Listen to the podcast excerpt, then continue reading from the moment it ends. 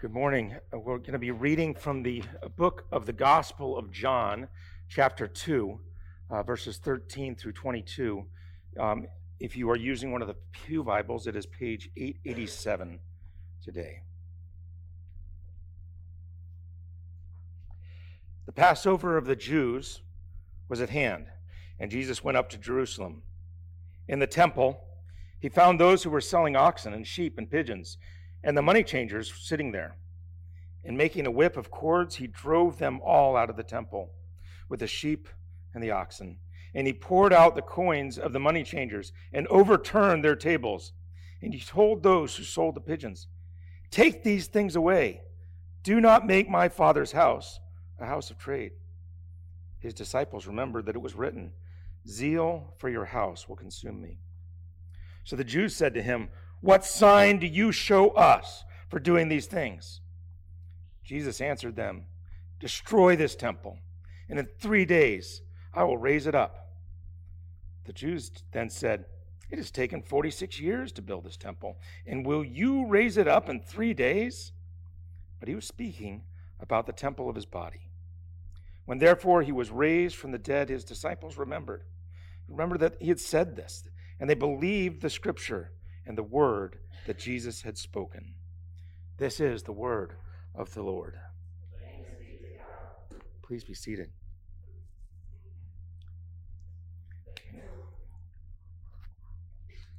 Well, as, uh, as Pastor Ian said, uh, we are all members of, of Team Jesus. Uh, as I heard him speak uh, in, in the Sunday school this morning, that the church of Jesus, the body of Christ, is a body of bodies.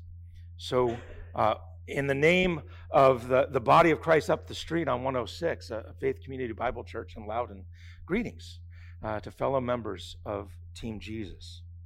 Um, Ian has been a good friend of mine since he arrived uh, here, and uh, it has been wonderful to get to know him and uh, and serve with him in the in this body. And I am privileged. Uh, I know he he rightfully protects this pulpit uh, because he, as a under shepherd, seeks to protect his flock. And so I'm not at all unmindful of, uh, of, of, the great trust that is put in being able to, to divide the word of Scripture uh, to you today. Um, the Passover of the Jews was at hand, and Jesus went up to Jerusalem.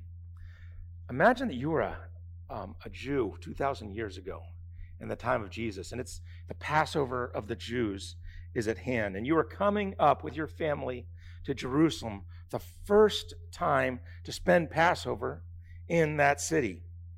You really don't know what to expect. You've heard about the temple, you've read the Torah, you, have you've, you've heard his holy instructions about the tabernacle, the, the tent and how meticulous he was in prescribing the way that that would be built and, and how he would be worshiped.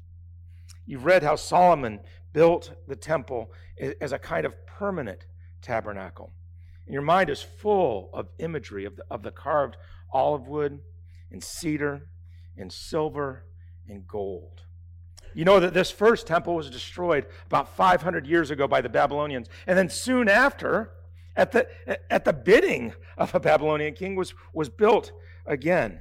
And then recently has been expanded to, to great glory by King Herod. How blessed it will be to worship on Passover in Jerusalem in this temple. And though you have never seen the temple before, it is vivid in your mind what it will be like, what it will look like, what it will feel like to worship God on Passover in the temple. Along the way to Jerusalem, you meet a group of people who are following a rabbi. And many of those people who are following them are not the kind of people you would expect to be following a rabbi. In fact, several of them say that they were just fishermen when he called them. They're talking about strange things. You heard that John the Baptist, who's quite famous in this area, has said, He is the Lamb of God who takes away the sins of the world. one of these followers is named Nathaniel, and he tells you that not only has Jesus told him about himself, but that before he even met him, that Jesus was able to tell him what he was doing. Many are saying that, that this Jesus has just come from a wedding in Cana, and there he turned water into wine. Some are calling him the Messiah, and you, they are anticipating what will happen when the Messiah enters his temple. And now you're starting to think even grander thoughts. If this man is truly who they say he is, what is going to happen? Is this when the oppressors will be driven out? Is this when the kingdom of God will be reestablished here on earth? If he turns water into wine at someone's, at someone's wedding, what kind of miracles and signs will he perform in Jerusalem? in the temple on Passover. And so now you're here in Jerusalem and it is packed with people. Has anyone been to a Middle Eastern city before? Or, or, or just packed with people and heat and smells and sounds. It's overwhelming. As you approach the temple on the east side of the city, you realize that your mind's eye of how big this is was just too small. For a person who's grown up in a village it is incomprehensibly huge. The temple complex is a huge walled structure. In, in today's measurement, think about 30 football fields or more in size.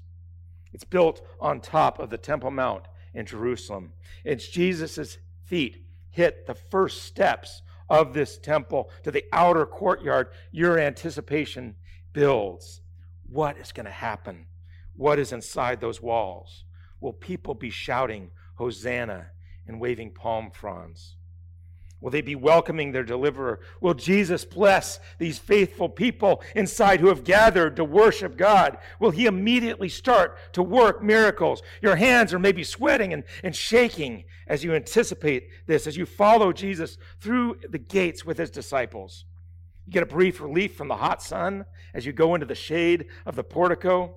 Uh, uh, it's held up by these giant pillars, and, and you're just more and more impressed. And then you walk into this courtyard, and the sun is blinding and hot again. But there are no shouts of Hosanna. There's no one waving palm fronds. In fact, you don't see what you would call worship of God. In fact, very little of what you see matches any of what you anticipated. There are sights and sounds and smells of a marketplace. Crowds, merchants, livestock, business, all around you are merchants are calling out to people to come and exchange their Tyrian silver coins for the approved temple half shekel. Another merchant grabs a disciple's garment and says, Come here, my friend, come here. I have the perfect lamb for you. It is a year old without blemish, exactly as commanded by Torah. For you, he says, I have a special price. And others are shouting out, trying to get the business from him, competing with them. And you ask, What is this? What is happening? And you look back at Jesus. He's looking around, he's taking in these, these same scenes. You see him stoop down and, and pick up some cords or some ropes off the ground, and he's, he starts sorting them in his hands, and his face has changed. Pause on that for a moment. Study the face that might be in your mind right now. What kind of emotions are you seeing? Is there anger or sorrow, indignance, outrage, incredulity? Hit play again. Jesus takes a deep breath. He walks up to one of the tables, he grabs a lockbox, and he pours out the coins on the table, and then he flips that table over, and coins go scattering. Takes that whip in his hand, and he starts driving out a brace of oxen and the merchants who are with it. He goes by a gate and he, and he whips that open, and sheep go out, and he drives them out as well. People are screaming, they're moving towards the exits He comes up to the table where they're selling the pigeons and the cages, and he says, Take these things away. Do not make my father's house a house of trade. and they grab their bird cages and run. And you can't quite make out what you're seeing. The merchants are fleeing. Some are gathering their coins and animals if they're able, but soon the courtyard is much more empty. And the shouting turns to murmuring. And Jesus is standing in the middle of the courtyard, maybe breathing hard, sweating from the exertion. Many people are sort of maintaining a safe distance from him. And you're going to think, what just happened? As you're trying to sort this out, a drama, you realize the drama isn't over because now people start coming in again. Some of them are shaking their fists and they say, What sign do you show us for doing these things? And Jesus, still exhausted from the effort, says, Destroy this temple. And in three days, I will raise it up. You gasp with the others. Who is this madman? Destroy this temple? The very center of worship of God? And what he's saying doesn't even make sense. The people are saying the same thing. One says, It has taken 46 years to build this temple, and you will raise it up in three days? You hear jeers and indignant shouts, and you think again, What just happened? Well, the short answer is Jesus got angry. And as we look deeper into the text today, we may consider why he got angry, at what he got angry, and how he expressed his anger. In fact, it is very tempting to take this text and make it all about Jesus' anger because we want to feel good about our anger too sometimes. But perhaps more important than asking what just happened is asking, what does all this mean? As we consider these questions, we're going to see that Jesus' anger, this is sort of the sermon in a nutshell. Jesus' anger is righteous in its reasons. It's also righteous in its response, and it is righteous in its results. Jesus' righteous anger is righteous in its reasons. In the temple, he found that they were selling oxen and sheep and pigeons, and the money changers were sitting there. This is not the only time that Scripture records Jesus getting angry. A common theme that plays through each instance is that Jesus is angered when something gets between him and the people he came to redeem. Jesus gets angry when people are blocked, diverted, hindered, hampered from accessing his person and his blessing. In John 1 1, Jesus is angered at death and hopelessness that get between him and the people that he had come to bring to uh, peace and comfort and hope and joy and life. In Luke 13, it's the religious leaders and, and, and their rules that try to get between a suffering woman and the one who came to heal her. In Mark 10, it is his own disciples that get between him and children in Matthew 23, he is furious again at the religious hypocrites who put their burdens, their false teachings, and their rules that they themselves do not follow between the people and the one who comes to fulfill the law and the prophets. And here today, in today's passages, J- Jesus is angered at the marketplace, the commerce, profit, greed, and distraction that are getting between him and the people between the God of Israel and the people who have come to worship that God. So you might ask, what would Jesus be angry about today? Two questions that I, have been asking over the past few months is what gets between me and Jesus? And then what gets between us, a church, and Jesus? Maybe it's priorities and distractions. Maybe you're too tired this morning to focus because of what went on last night. Maybe you're looking forward to what goes on at, later in this, after, uh, this afternoon, thinking about what you have to do, what you want to do, what's ahead, what the chores are, what the activities are, and you're unable to focus on the God to whom you've said you've come to worship. Is it pride?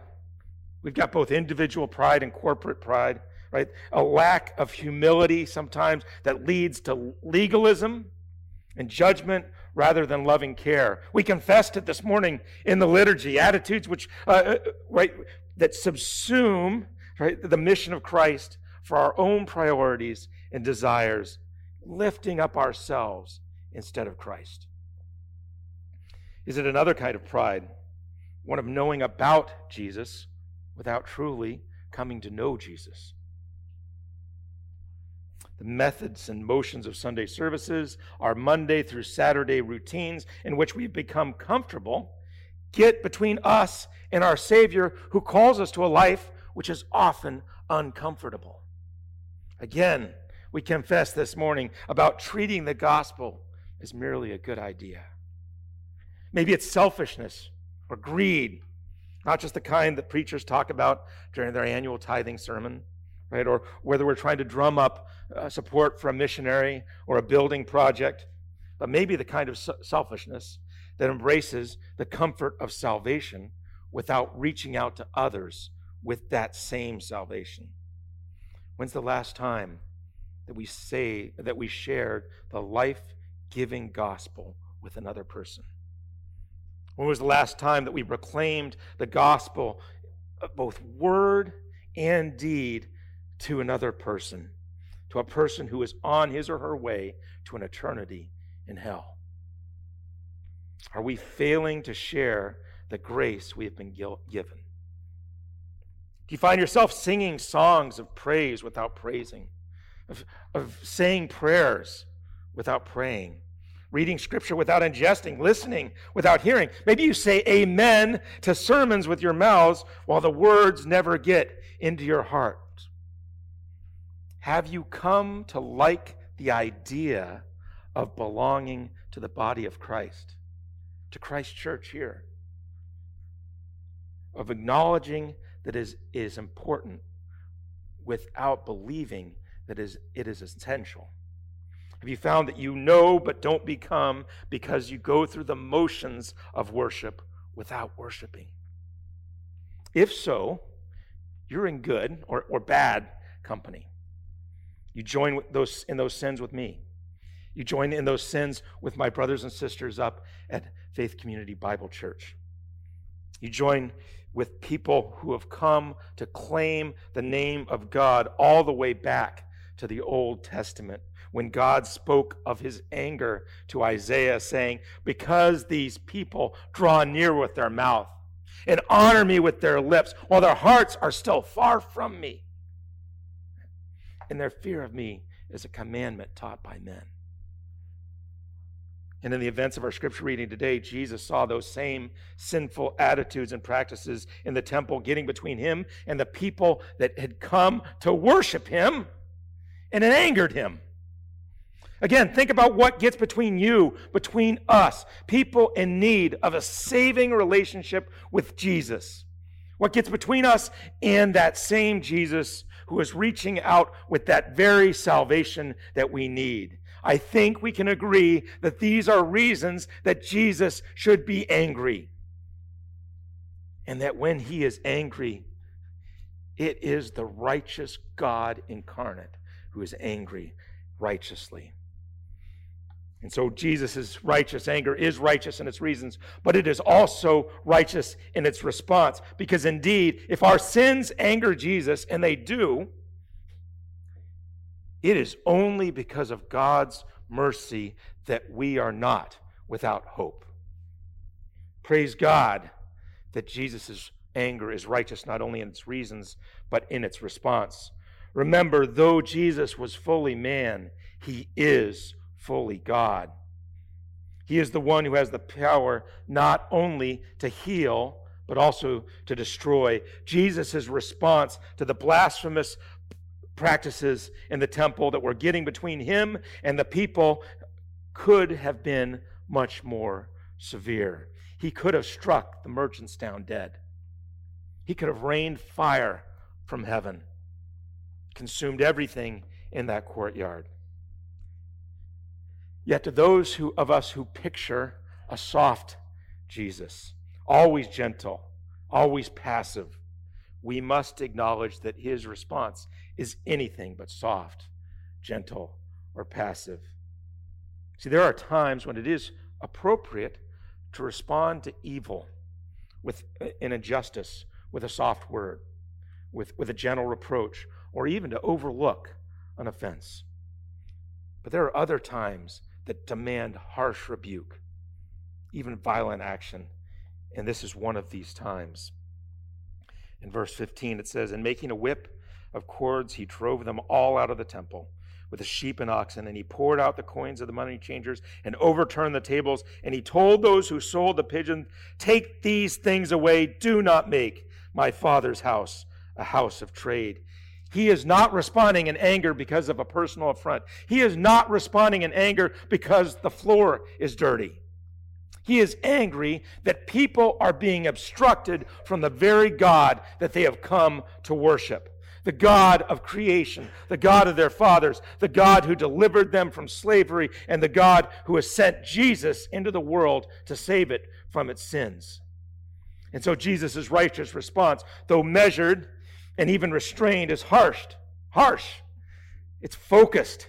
It's even violent. He forms this whip out of ropes or cords. He pours out coins. He flips the tables. He drives people out of the, the courtyard. And again, we see that his righteous response to anger is, is found elsewhere in the Gospels. You see, Jesus emptied the world's understanding of death at Lazarus' tomb by bringing him back to life. He overturned the world's false practices of Sabbath by healing people on it. He drove even his own disciples out of the way to make room for children to come to him. He threw away burdens and destroyed false teachings, swept them away to make a clear path for the people to come to their redemption. And later in the Gospel of John, we are going to see Jesus pouring out again, overturning again, and driving out again. Because in Jerusalem later, he will pour out not coins, but his own blood as he offers up himself as a perfect sacrifice on the cross. And in doing so, he overturned the tables of condemnation. The world's hopeless and relentless march toward hell as God laid our sinful iniquity on Christ's innocent body, hung on a tree, that we might die to sin and live to righteousness. By his wounds we have been healed. And then he overturned the stone that was covering his tomb, and he drove out death and Satan himself. Do you think Jesus might pour out our riches? That he might overturn the tables may drive out obstacles in our lives that are getting between us and Him? I think so. See, the prosperity gospel idolizes comfort and tells us that if we will just put our faith in Jesus, that He will give us wealth, possessions, health, and well being. But the gospel of Jesus doesn't say that. The gospel of Jesus says that he will take all of it and he will pour it out on the earth to keep it from coming between you and him. The gospel of pride tells us that God helps those who help themselves. It honors the self made man. It, it glorifies the strong and even tells us to put ourselves or to put our nation first. The Gospel of Jesus Christ overturns that. It overturns that pride like a money changer's table. It commands us to serve one another, count anything that we would count righteous ourselves as loss, as dung, to rejoice in our weakness, and to seek become, to become least, decreasing so that Christ might increase. The gospel of fear tells us to fear the world and its prince, fear what he can do, fear what he can take away possessions, jobs, houses, savings, health, relationships, security, and even our lives. But the gospel of Jesus drives out that fear, saying, Fear not those who can only kill the body but cannot kill the soul. Rather, fear him who is, can destroy both body and soul in hell. And that Jesus drives out death alone, and that He and He alone is the resurrection and the life. Whoever believes in me, he says, though he die, yet shall he live. And everyone who lives and believes in me shall not die. Praise be to Jesus, the Son of God, the author of salvation, the focus and power of the only true gospel.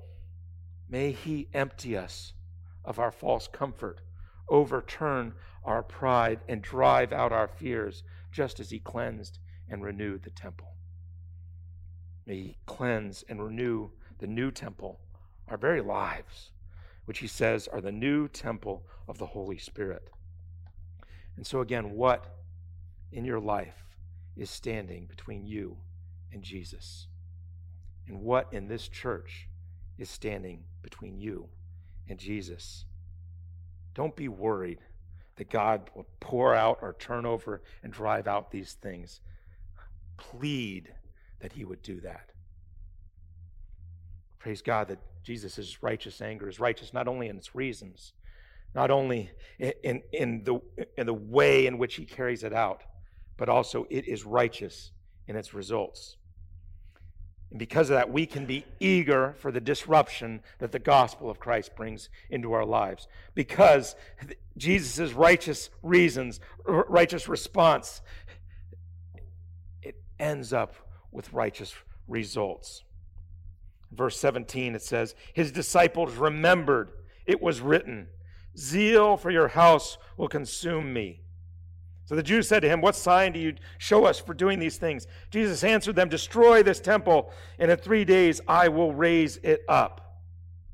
Jews then said, It has taken 46 years to build this temple. And will you raise it up in three days? But he was speaking about the temple of his body. When therefore he was raised from the dead, his disciples remembered that he had said this, and they believed the scripture and the word that Jesus had spoken. This phrase is repeated twice 17 and 22. The disciples remembered. The first the disciples first remembered the moment when this was happening, and then later they will remember the past. When Jesus cleansed the temple, the disciples remembered the scripture. They remembered that it was written, Zeal for your house will consume me. It's a phrase that came from Psalm 69. And of course, for the disciples to have remembered this psalm, they had to have known it in the first place. They knew scripture well enough that when they saw Jesus wrecking the temple, it reminded them of that psalm. And they said, Oh, this is what the scripture was talking about. Then we read that the Jews challenged Jesus and demanded a sign from him for his, his uh, to show his authority. And Jesus respond as, responded, as he often does, with a parable of sorts. And the people, and most likely his disciples in the moment, misunderstood what it meant. But later, just as he would explain other parables, he would explain to those who continued to follow him. And the context of that became clear. And so later, the disciples remembered. Seeing isn't always believing, often, remembering is believing. And so while, while Jesus' righteous anger is certainly an answer to the question, what just happened? The disciples remembering and believing is the answer to what does this mean? It's the reason behind the entire Gospel of God, John. This account is not about Jesus' anger. This account is about remembering and believing. But these are written so that you may believe that Jesus is the Christ, the Son of God, and that by believing you may have life in his name. Beloved, how can we help one another to know Scripture so intimately that when we see God at work, we remember and we believe. Are you regularly reading and studying? I heard this in the Sunday school class today too. Are you reading and studying the Word with another believer or a group of believers? Friends, how can we help one another to know Jesus so intimately that when we see God at work, we remember and believe. If you are a mature Christian, and I know we have mature Christians in here, are you discipling someone else saying to that person, as Paul said to Timothy, right? Imitate me as I imitate Christ. And do you have somebody, whether you're a new Christian or, or a Christian all your life, do you have someone who is discipling you? We need this kind of help because this is the truth. There is something between you and Jesus. And there is something between us and Jesus. If you have not yet found your hope in Jesus, what is standing between you and Jesus is your unforgiven sin, your rebellion against Him, and your reliance on yourself. And if you are a Christ follower, you know as well as I do that the things of this world, the desires of the eye, the desires of the flesh, the pride of life are still getting in the way, getting between you and Jesus. If we're honest, we're often the ones that want those things to stay right where they are. When Jesus cleansed the temple, he poured out, overturned, and drove out people's livelihoods, their accepted practices, and even their sense of normalcy. He had to do that because these things were getting in the way, getting between him and the people he loves. It was likely a scary thing to witness. Not scary only because of Jesus' anger, but because of what he poured out, what he overturned, what he drove out. Those were the things that people relied upon, that they desired, that they sought, that they even treasured. They were things that they relied upon, desired, sought, and treasured even more than God Himself. So if Jesus were to cleanse the temple today, both the temples of our individual lives and that of our church, we would likewise lose some of the things upon which we rely things we desire, things we find important, normal, that we treasure, that comfort us, that we think are essential, because they are coming between us and Jesus. And Jesus is righteously anger, angry at that, and praise God that He is also eternally merciful. His desire to remove them from our lives so that He can embrace us. There are two ways that we can consider what it would look like for Jesus to cleanse the temple of our lives and of the church. One is with fear, fearing what we would lose, and the other is with faith, knowing what we will gain. The difference between the two is whether we rely on the false promises of this world and the, the false promises of its prince, or remember the true and eternal promises of God. Whether you are a follower of Jesus or not, would you bear with me and take these two steps of faith this week? They're written on the sermon notes. First, would you pray that God would reveal to you what is standing between you and Jesus? What skepticism is keeping you from the one who is perfect in knowledge? What are you using as a crutch to keep from falling into the lap of your Savior? What are you desiring more than the one who is the only one worth desiring? What are you clinging to for safety and to avoid dangerous acts of faith? And the only one who can give you true security. What normalcy in this world is keeping you from an extraordinary relationship with Jesus Christ? And second, would you then pray that Jesus would take whatever that is and pour it out turn it over, drive it out of your lives and the church. Would you pray that He would give you the courage to drop your burdens, to take on His yoke, to leave the world's comforts, to find rest in Jesus, to renounce the temptations of this world, to follow the voice into kingdom work, to forget the false promises of Satan and remember the true, the eternal promises that are in his God's scripture. Let's pray.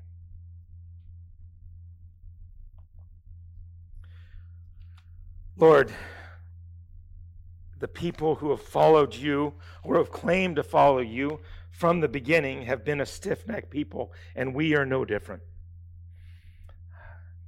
We are unfaithful. We seek our own comforts. We seek our own meaning. We seek to increase. And in doing so, we decrease your stature in our lives. Lord, reveal to us our sin. Help us. Give us the grace to repent from it. Lord, pour it out, drive it out, overturn it in our lives, that we may have no barriers between us and you. Lord, we love you, we, we glorify you, and we give you praise and thanks. In the name of your Son, Jesus. Amen.